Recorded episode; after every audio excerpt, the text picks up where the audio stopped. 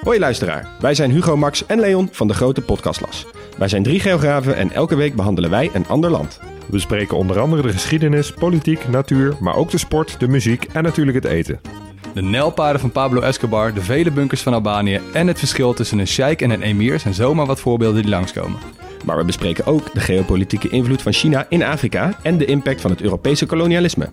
Luister dus wekelijks naar de audioversie van de Atlas, de Grote Podcastlas.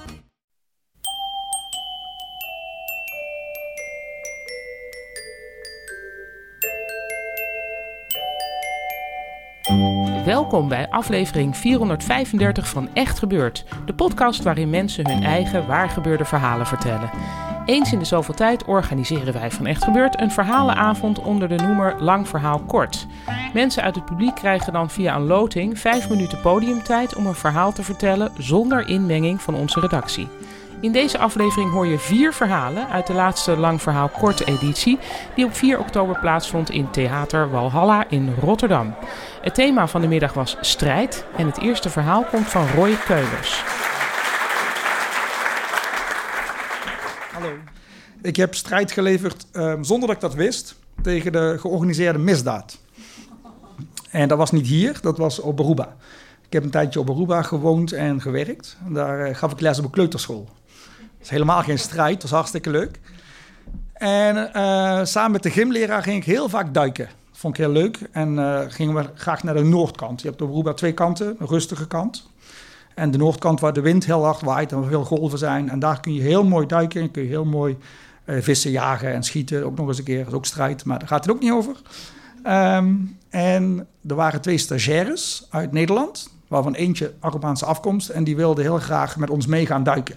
Oh, dan gaan we een heel mooi plekje uitkiezen. Ja, dat is goed. Met mijn auto. Ik had een hele grote pick-up. Zo'n hele grote uh, wielen, vierwielaandrijving. En dan kun je op zo'n afgelegen plek komen. Nou, alles ingeladen, alles in die bak, alle duikspullen. En ik had net nieuwe duikspullen. Heel mooi, geweldig. En uh, helemaal daarheen gereden. Niemand kon je zien. Het was helemaal afgelegen. Er was ook geen bereik. Mijn telefoon, niks. Nou, al die spullen aan. En nieuwe spullen moet je even testen. Ik weet niet of je dat weet hoe dat gaat. Je doet je, kleren aan, maar het vest is heel belangrijk. Als dat niet goed werkt, dan kun je beneden sterven. Maar dat is ook niet de strijd die ik wil vertellen. Maar uh, ik ging mijn vest opblazen en het bleef maar blazen. Het ging niet naar beneden. Nou, dat is niet handig als je beneden bent en je moet je vest een beetje opblazen om een beetje te gaan zweven. En je vliegt dan helemaal naar boven. Is de strijd afgelopen. Dus ik zeg, ik blijf. Ik blijf hier. Gaan jullie lekker duiken. Ik loop wel op de auto, verder helemaal niet erg. Nou, die drie met z'n drieën naar beneden. Uh, we zouden twee duiken maken, genoeg flessen bij ons. Nou, na een tijdje ga je je wel vervelen, want dat duurt een uur voordat ze terug zijn. Dus ik een beetje wandelen, een beetje doen. En uh, dan vond ik een fles, uh, flessenpost. Het was op Aruba. De flessenpost kwam van een hotel van Curaçao. Opengemaakt, kapotgeslagen. Ik blijf altijd bij je en dingen. Nou, het ging niet over mij, maar vond het wel mooi. En ondertussen zag ik toen ik een beetje zo in die baai aan het wandelen was, zag ik een pakketje in het water liggen. Een blauw plastic dingetje. En er was er nog één. En nog één. En een groene. En een rode. Dus ik heb mijn duikspullen wel weer aangedaan. Niet helemaal, alleen uh, mijn snorkeltje en mijn, uh, mijn, flippers. En ik ben het water ingegaan en ik heb ze verzameld. Het heeft even geduurd. En dat waren er 22. In drie verschillende kleuren. Ik heb die kapotte fles nog even gepakt. Um, en even een van die pakketjes opengemaakt. En daar zat dus, uh, nadat ik heel veel uh, plastic en, uh, ik denk condooms, en plastic zakken en zo doorgesneden had, kwam ik wit poeder tegen. ik denk dat jullie in Rotterdam wel weten wat dat betekent. toen, toen begon ik een beetje zenuwachtig te worden. Waar blijven ze nou? Waar blijven ze nou? Ik had een mooi stapeltje gemaakt. En toch even overleggen. Uh, ondertussen uh, ga je overal op letten. Dan ging er een bootje zo verder. En dat heen en weer en heen en weer. Nou ja, uh, zij komen naar boven. We moesten eigenlijk nog één duik maken. Ik zeg, ja, ik wil toch eventjes ergens over hebben. kunnen we iets anders doen? Kijk even hier naartoe. Snel besloten, proberen te bellen. Niemand. Nou, we gooien al die spullen in de pick-up. Want we willen ook niet dat dat hier het land ingaat. Dus we gaan een goede daad doen. Ja, het wordt wel spannend. Alles in die auto. Op een gegeven moment komt de auto zo de berg af. Oeh, dat is ook niet handig. Nou ja, doorrijden. Terwijl ik in de auto zat, zat een van de jongens van die stagiaires achterin uh, me te vertellen dat hij dat een keer meegemaakt had. maar met één pakketje. Dat een vriend van hem had zo'n pakketje gevonden ergens aan de noordkant. Gewoon met wandelen, niet met duiken. En dat hij mee naar huis genomen. En lang verhaal kort, het was een hele mooie begrafenis. Dus uh, um, dat was wel spannend. Dus ik heb het gas iets harder ingeduwd en hup, naar boven. En uiteindelijk kwamen we bij het stekje waar we wel bereik hadden. Snel de politie gebeld. En uh, alles overgeleverd, alles gedaan en klaar. Uh, wat is uw naam? Nou, dat heb ik nog goed onthouden. Ik heb geen naam. Ik wil niet in de. Want ze schrijven alles in de krant daar. Ik wil niet met mijn naam in de krant. En um, dat was een weekend, een maandag. Was ook de, de, begroting van de politie moest goedgekeurd worden. En dan moeten ze wel successen halen. Dat was een groot succes. En het kleine dochtertje van de, de commissaris van de politie zat bij mij op school. Dus hij stond naast hem. Ik zeg, uh, zeg maar dankjewel. Waarvoor? Ja, dat was ik. Dat, dat, dat laatste stukje. Want zijn begroting was goedgekeurd, want hij had genoeg succes gehad. Dat was Roy Keulers. Het tweede verhaal wordt verteld door Sanne Swinkels. Ja, ik uh, ben vijf jaar geleden, nou vier jaar geleden, met uh, twee meiden op vakantie geweest. We zitten daar. En we gingen naar Frankrijk en we gingen daar uh, bergwandelen. En als voorbereiding gingen we Via Ferrata doen. En Via Ferrata is een soort rotsklimroute waarbij een ijzeren draad aan de rots vastzit. En je moet je dan vastmaken met zo'n tuigje en dan twee van die klikkers. En dan loop je zo en dan klik je zo. En wij hadden er helemaal zin in. En toen gingen we, nou, we gingen lopen en het was super leuk. We hadden heel gezellig. We hadden baguette meegenomen om lekker te gaan eten op de top. En toen gingen we daar. Um, nou, op een gegeven moment uh, stopte die route en wij zaten van, hè, hoe kan dat nou? Uh, ja, we, moeten, we zijn nog lang niet bij de top. En toen zei Rachel, die zei van, uh, ja, maar dat komt vaker voor. Je moet dan gewoon losmaken. En dan moet je gewoon door, doorlopen. en dan komt hij daar, komt hij, gaat hij wel weer verder. Dus wij, oké, nou, is goed. Uh, ja, we stonden dus even voor je information op een cliff. Dus wij onszelf losmaken en uh, over een soort glibberige rots met allemaal losse stenen omhoog geklommen. En uh, nou, we waren heel erg zelfverzekerd eigenlijk gewoon. We, we, dachten, we doen dit wel. Nou, en toen kwamen we aan bij een stukje met twee bomen. En toen zagen we dat er eigenlijk helemaal geen ijzeren draad meer was. En dat we op een klif zaten. En dat we eigenlijk niet meer naar beneden durfden. En toen stonden we daar en nou, dan begint die angst een beetje zo in te klemmen. Dus uh, ja, wij dachten, wat moeten we nu doen? Dus wij hulp roepen. De hulp die, die daar aankwam, die zei, ja, we gaan jullie niet helpen, het is veel te gevaarlijk. Uh, we gaan professionele hulp inschakelen. En toen zaten we echt van, oh nee, dit is echt gênant. en uh, nou, wij zaten daar en toen nou, kwam er dus een helikopter aan. Ja, en uh, nou, Rachel had het al een keer eerder meegemaakt. dus die zei: Het gaat straks heel hard waaien. Dus wij echt als koala zo aan die een boom zo. Het begon dus ook echt heel hard te waaien, was heel eng. Nou, uit de helikopter komt er zo'n een mannetje.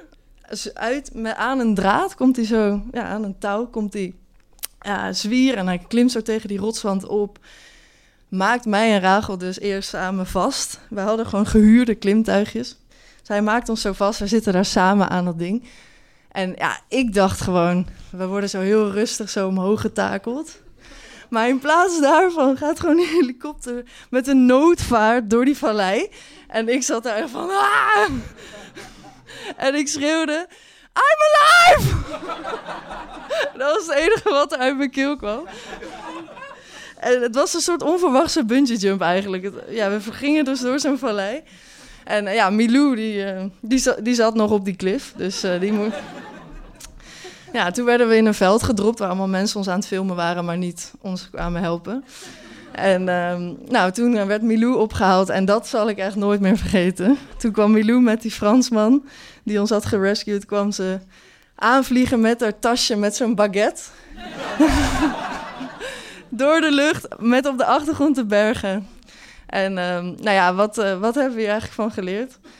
Ja, niks. Maar vooral dat als je naar, ergens naar boven gaat, dat je ook moet kijken of je wel nog naar beneden durft. Sanne Swinkels was dat en het volgende verhaal is van onze redacteur Renette Kwakkenbos. Ik was ooit... eh, ik, ik speel viool in, in orkesten in, eh, als amateur. En eh, ik speelde heel lang in een studentenorkest in, in Amsterdam. En eigenlijk als we als studentenorkest samenkwamen en repeteerden... dan was het eigenlijk altijd gewoon echt... lekker repeteren en daarna vooral lekker bier drinken. En we deden gewoon heel lang over een stuk en dan gingen we dat na een half jaar opvoeren voor vrienden en familie. Eigenlijk is dat het idee van een studentenorkest. En het grappige was dat als we zo'n concert gaven, dan zagen we er altijd heel luxueus uit. Dus dan hadden we opeens hadden we dan allemaal heel mooie zwarte kleding aan. Eh, ja, mooi. Iedereen zag er heel mooi uit, heel professioneel. Dus we begonnen ons tijdens zo'n concert altijd heel professioneel te gedragen. En dan daarna, als het voorbij was, dan gingen we allemaal gewoon naar de kroeg en hadden we andere kleren aan. En dan iedereen zei dan altijd, iedereen uit het publiek van wow, ik had echt niet gedacht dat zulke chique mensen zoveel konden drinken. Dat was eigenlijk een beetje eh, de sfeer. Nou, en studentenorkesten hebben ook nooit geld. ehm, en soms kwam het, kwam, het wel eens voor dat er dan een, eh, een snabbel werd georganiseerd. Of dat het eh, studentenorkest werd gevraagd om ergens anders te komen spelen voor geld. Nou, en dan zeiden wij dus eigenlijk altijd ja, want we hadden geen geld. Dus het was op een keer dat het Tulpenbal... ehm, het Tulpenbal, dat is een, eh, een jaarlijks gala voor de adel van Nederland en de omringende landen. Wist ik ook niet. Die zochten eh, muzikanten. En wij waren natuurlijk ontzettend vereerd, want wij waren gevraagd en wij zijn, waren gewoon amateurs. Ehm, maar wij dachten, nou, dan gaan wij toch lekker walsjes spelen op het tulpenbal van de adel van Nederland. Dus wij waren helemaal, verdient vast vet goed, weet je. Dus wij waren helemaal, helemaal blij. Ehm, en dat eh, vond plaats in de Koepelkerk in Amsterdam. Dat staat eigenlijk midden op de wallen, tussen alle, eh, ja, gewoon echt, echt in het midden van Amsterdam, vlakbij het station. We kwamen daar aan en het bleek al snel dat de adel van Nederland wel heel hard erg had ge, eh, bezuinigd op de muziek, op ons. Want we kregen echt ongelooflijk weinig geld. Eh, maar we dachten, nou, we zijn er nu toch. We gaan gewoon de Schöne Blauwe Donau spelen. En dan gaan gewoon echte adellijke mensen in echte gala-jurken, weet je wel, zoals in films. Die gaan dan op onze muziek dansen. Dus we waren helemaal, nou ja, toch wel gewoon blij. Ehm, we hadden gerepeteerd en eh, werd, ons werd de kleedkamer gewezen. En de kleedkamer was eigenlijk een soort kamer in die kerk op de eerste verdieping. En die keek zo uit op de straat beneden, waar gewoon eh, Amsterdam, centrum Amsterdam zich afspeelde. Dus alle deunertenten en eh, eh, maar ook alle prostituees. De hele, gewoon hele, de hele wallen speelden zich daar af. Maar binnen in de koepelkerk, daar was het echt ja, gala. Daar was het adellijk. Iedereen had echt van die lange jurken aan. sieraden waar- waarvan je dacht, die zijn vast dan heel veel geld waard. Nou, zo'n sfeertje hing daar. Ehm, we dachten, nou, dan krijgen we nu waarschijnlijk wel eten van hen. Ehm, want ja, we moeten wel eten. En zij gaan ook dineren. Want ze gingen allemaal zalm eten en dat soort dingen. Ehm, maar dat was voor, was voor, ja, weet je wel, echt zo'n zo'n zalm lag daar. Nou ja, wat je je voorstelt bij de adel, zeg maar. En, en maar dat was, dat was niet waar. Er was voor ons niks geregeld. Ze zeiden, oh nee, de muzikanten. Ja, als jullie zelf even iets willen halen, dat is... Oké, dus wij, eh, wij hadden onze gala-kleding al aan. We hadden nog een half uur. En dus wel sneakers aan en eh, op die panties liepen wij dus gewoon zo de wallen op naar de deunertent, zeg maar. Dus wij zo, maar vonden we prima, want ja, daar waren we ook wel gewend. Dus we liepen daar gewoon. En nou ja, wij zo, nou, acht keer friet. En nou ja, weet je gewoon zo hadden we besteld. Dus we hadden die tasjes bij ons en we liepen weer terug naar de, naar de Koepelkerk. En daar stond eh, eh, ja, zo de, de meneer van de, hoe noem je dat, met zo'n hoge hoed, die stond zo alle adellijke mensen welkom te heten in de koepelkerk. En wij moesten zo, ah, mogen wij alsjeblieft even heel snel langs, want wij moeten zo spelen, dus we moeten even snel eten. Dus wij liepen zo met die tasjes langs hem heen. En, en toen zei hij zo, wat hebben jullie daar? En ik zei, ja, eten. En toen zei hij, dit is echt waar, toen zei hij, noemen jullie dat eten? en wij, ik, jullie geven ons geen zalm. nou, dus wij snel eten, snel kauwgompje, weet je wel, zo, eh, hakken aan en, eh, en spelen. Dus we hebben de Schöne Blauwe Donau gespeeld. Het was heel wat leuk. Dus we begonnen ook echt te walsen. Wanneer maak je dat nou mee? Dat mensen echt op je muziek gaan walsen, weet je wel. Dus dat was echt wel... Ik dacht, nou, dit is dus een kostuumdrama, weet je wel. Dit is dus waar het dan gebeurt. Zo voelt dat dan dus. Dus nou, helemaal blij. En toen was het pauze op een gegeven moment. Ehm, en zij hadden een beetje gedineerd, ze hadden gedanst. En... ehm, op een gegeven moment, eh, toen gingen wij weer terug naar onze ruimte daarbovenin. we, we kwamen daar aan en op een gegeven moment zagen we door het raam zagen we ontzettend veel zwaailichten en geluid. En er was allemaal heel veel gedoe op straat. Dus wij liepen allemaal naar het raam. Het was een beetje van dat gebobbelde glas, weet je wel, zo'n oude kerk. Dus wij keek, ik keek zo naar beneden en ik keek zo op de straat. En toen lag daar zo'n enorme plas bloed. En er was heel veel gedoe omheen en er reed net een ambulance weg. En het enige wat ik dacht was: wow, ik ken dit gewoon. Ik ken dit uit films. Ik ken dit. Maar het voelde gewoon, omdat ik in zo'n rare situatie was, voelde ik helemaal niet dat ik echt bloed zag liggen. Maar ja, ik bleef toch kijken en ik dacht: wat, wat, wat is hier gebeurd? Weet je wel, dus totaal aan de ene kant de schöne blauwe Donau en aan de andere kant dit bloed op één meter afstand. Ehm, nou, we daar een beetje te kijken wat er nou eigenlijk gebeurde. En toen op een gegeven moment, toen kwam er dus een van die gravinnen, die kwam de, onze kamer binnen. Die liep zo op het raam af en die zei zo in haar jurk die zo ruiste, zei ze zo, is it true that somebody has been murdered?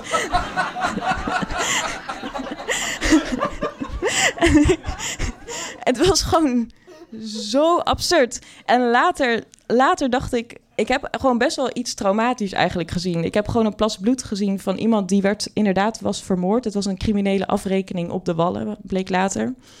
Maar ik heb er nog over nagedacht, want ik heb gewoon echt wel iets heel heftigs gezien, maar het heeft me helemaal niks gedaan. En ik denk dat het komt omdat ik gewoon in een totaal andere wereld was. Ik heb het gewoon niet meegemaakt, maar ik heb het wel meegemaakt. Maar dat kwam gewoon omdat ik daar was in, in die gekke adellijke bubbel midden op de wallen. Dat was Renette Kwakkenbos en hier tenslotte is Tom Dieke.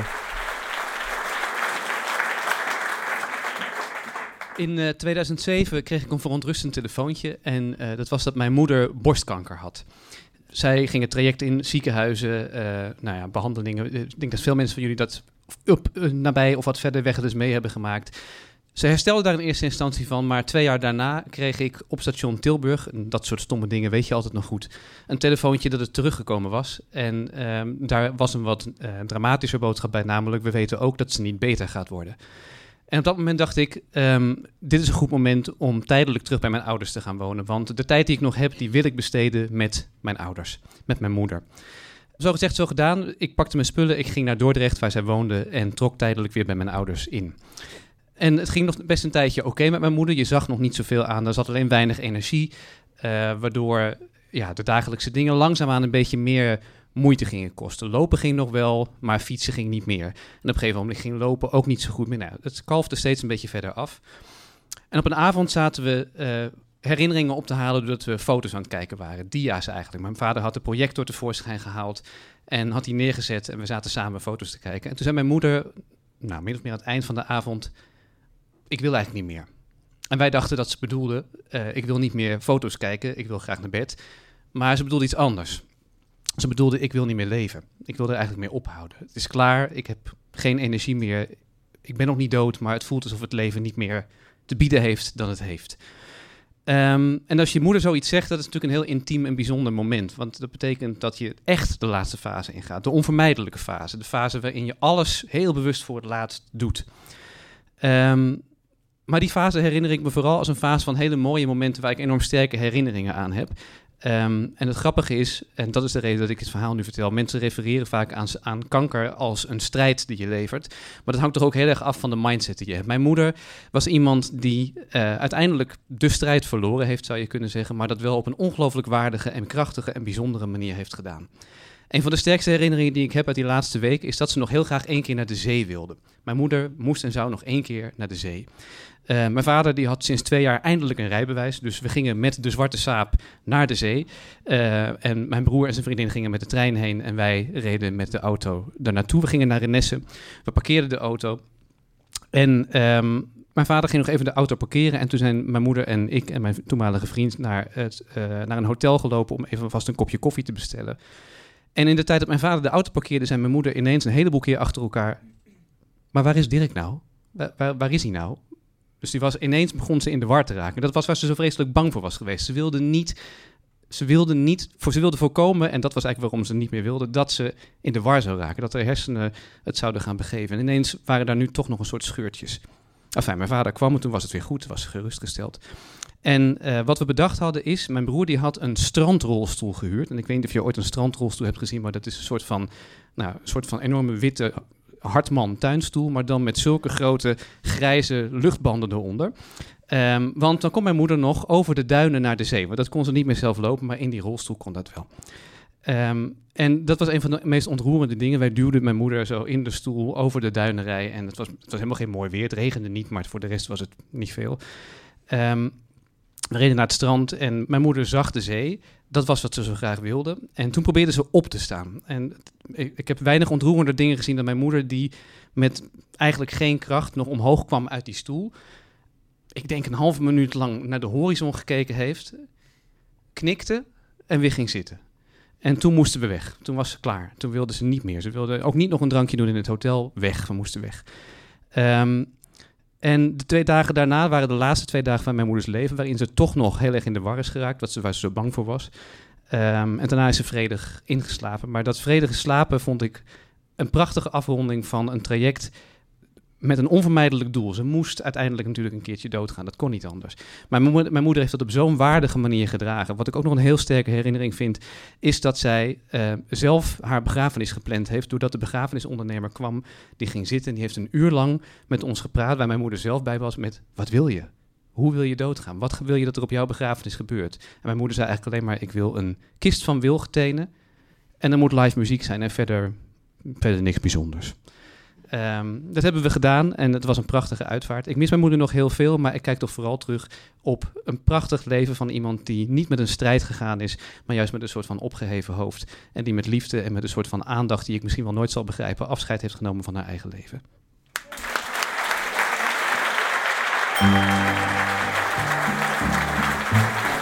Met dat verhaal van Tom Dieke eindigt deze compilatie van verhalen uit onze lang verhaal kort editie twee maanden geleden in Theater Walhalla in Rotterdam. Op woensdagavond 13 december organiseren we opnieuw een lang verhaal kort, dan in Café de Nieuwe Anita in Amsterdam. Kom kijken en kom eventueel ook zelf vertellen. Want dat kan dus bij zo'n avond. Hè. Iedereen die dat wil, kan zijn naam in een hoge hoed doen. En als je naam wordt getrokken, mag je vijf minuten vertellen. Het thema van de avond is littekens. En je mag dat thema natuurlijk zo ruim interpreteren als je maar wil. En de presentatie is in handen van Thomas Gast. Informatie over bijvoorbeeld de kaartverkoop vind je op onze website www.echtgebeurd.net. Nou, dit was aflevering 435 van Echt Gebeurd. Redactie Micha Wertheim, Ariane Hins, Renette Kwakkenbos, Tom van Rooyen en mijzelf Paulien Cornelissen. Directie Hanna Ebbingen, zaaltechniek Willem Voice, podcast Gijsbert van der Wal. Tot volgende week en overweeg eens om ineens uit te roepen: Is it true that someone has been murdered?